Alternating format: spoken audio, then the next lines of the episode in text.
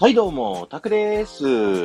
東京ディズニーリゾートを余すことなく解説をするディズニー副音声。今日は東京ディズニーリゾートのパーク内のどこでもいいので聞いてください。えー今日のテーマは東京ディズニーリゾートでカラスを見ないのはなぜというテーマでお話しさせていただきたいと思います。えー噂ではですね、この東京ディズニーリゾートにはですね、特殊な電波がこうね、発信されてて、カラスの嫌がる周波数を出していると。そのため、このパーク内にはカラスはね、あんまり見かけないという風な噂がありましてですね。で、そのね、周波数が、あの、噂ですよ、あくまで。噂ですけど、その子供たちにも影響がして、子供たちのテンションが高いというね、そういったお話、皆さん聞いたことありますでしょうか？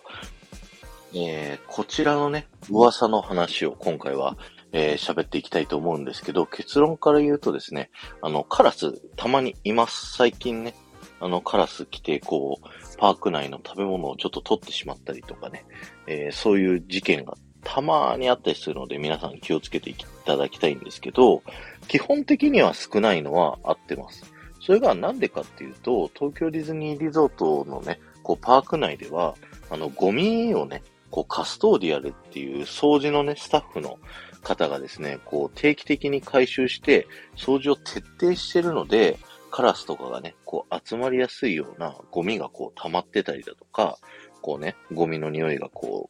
う、出てるみたいなことが、基本的にはないっていうね、園内が綺麗だっていうことで、カラスがあんまりいないっていう風に、えーそういう風に言われておりますということで、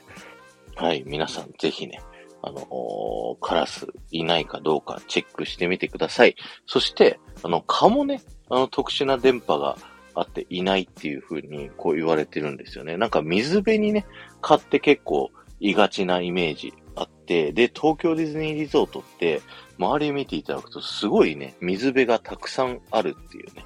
そういった風になってるんですけど、蚊もあんまり見ないっていうね、そういったイメージがありますよね。これも、あの、流れてる水のところには、あの、川、あんまり来ないっていう風になっていて、で、東京ディズニーリゾート、いろんな水辺があるんですけど、基本的には水がね、こう流れているっていうので、こう、蚊があんまり生まれにくいっていう風になっているということなので、今日はね、この噂を喋らさせていただきました。